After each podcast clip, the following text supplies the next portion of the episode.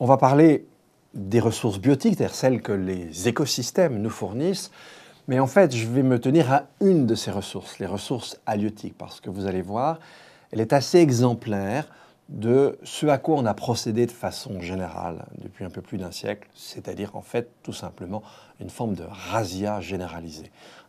Là, vous avez sous les yeux une carte qui vous indique la richesse des plateaux continentaux en matière de ressources halieutiques, donc en matière de, poissons, au début du XXe siècle, en 1900. Et donc, si vous regardez les différents plateaux continentaux, vous verrez, ils sont assez colorés on voit une richesse, une importance vraiment de ressources halieutiques.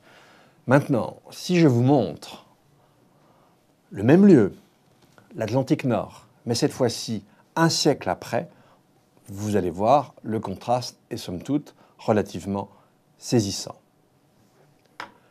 On a vidé les mers. On estime qu'on a détruit entre 80 et 90% de la biomasse marine.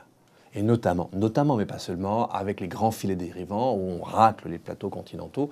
On ne se contente pas de supprimer des poissons, mais on, surtout, on détruit euh, les conditions de leur existence, c'est-à-dire leur écosystème.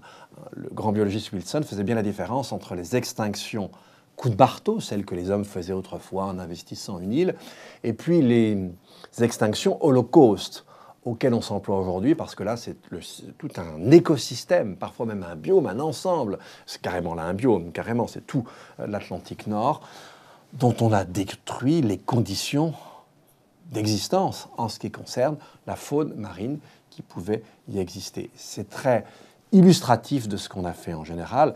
Sachez qu'aujourd'hui, maintenant, eh bien, les pêches, euh, les, poissons en moyenne dans cette partie de l'Atlantique, autrefois les prises moyennes étaient de 800 grammes, elles sont de 200 grammes.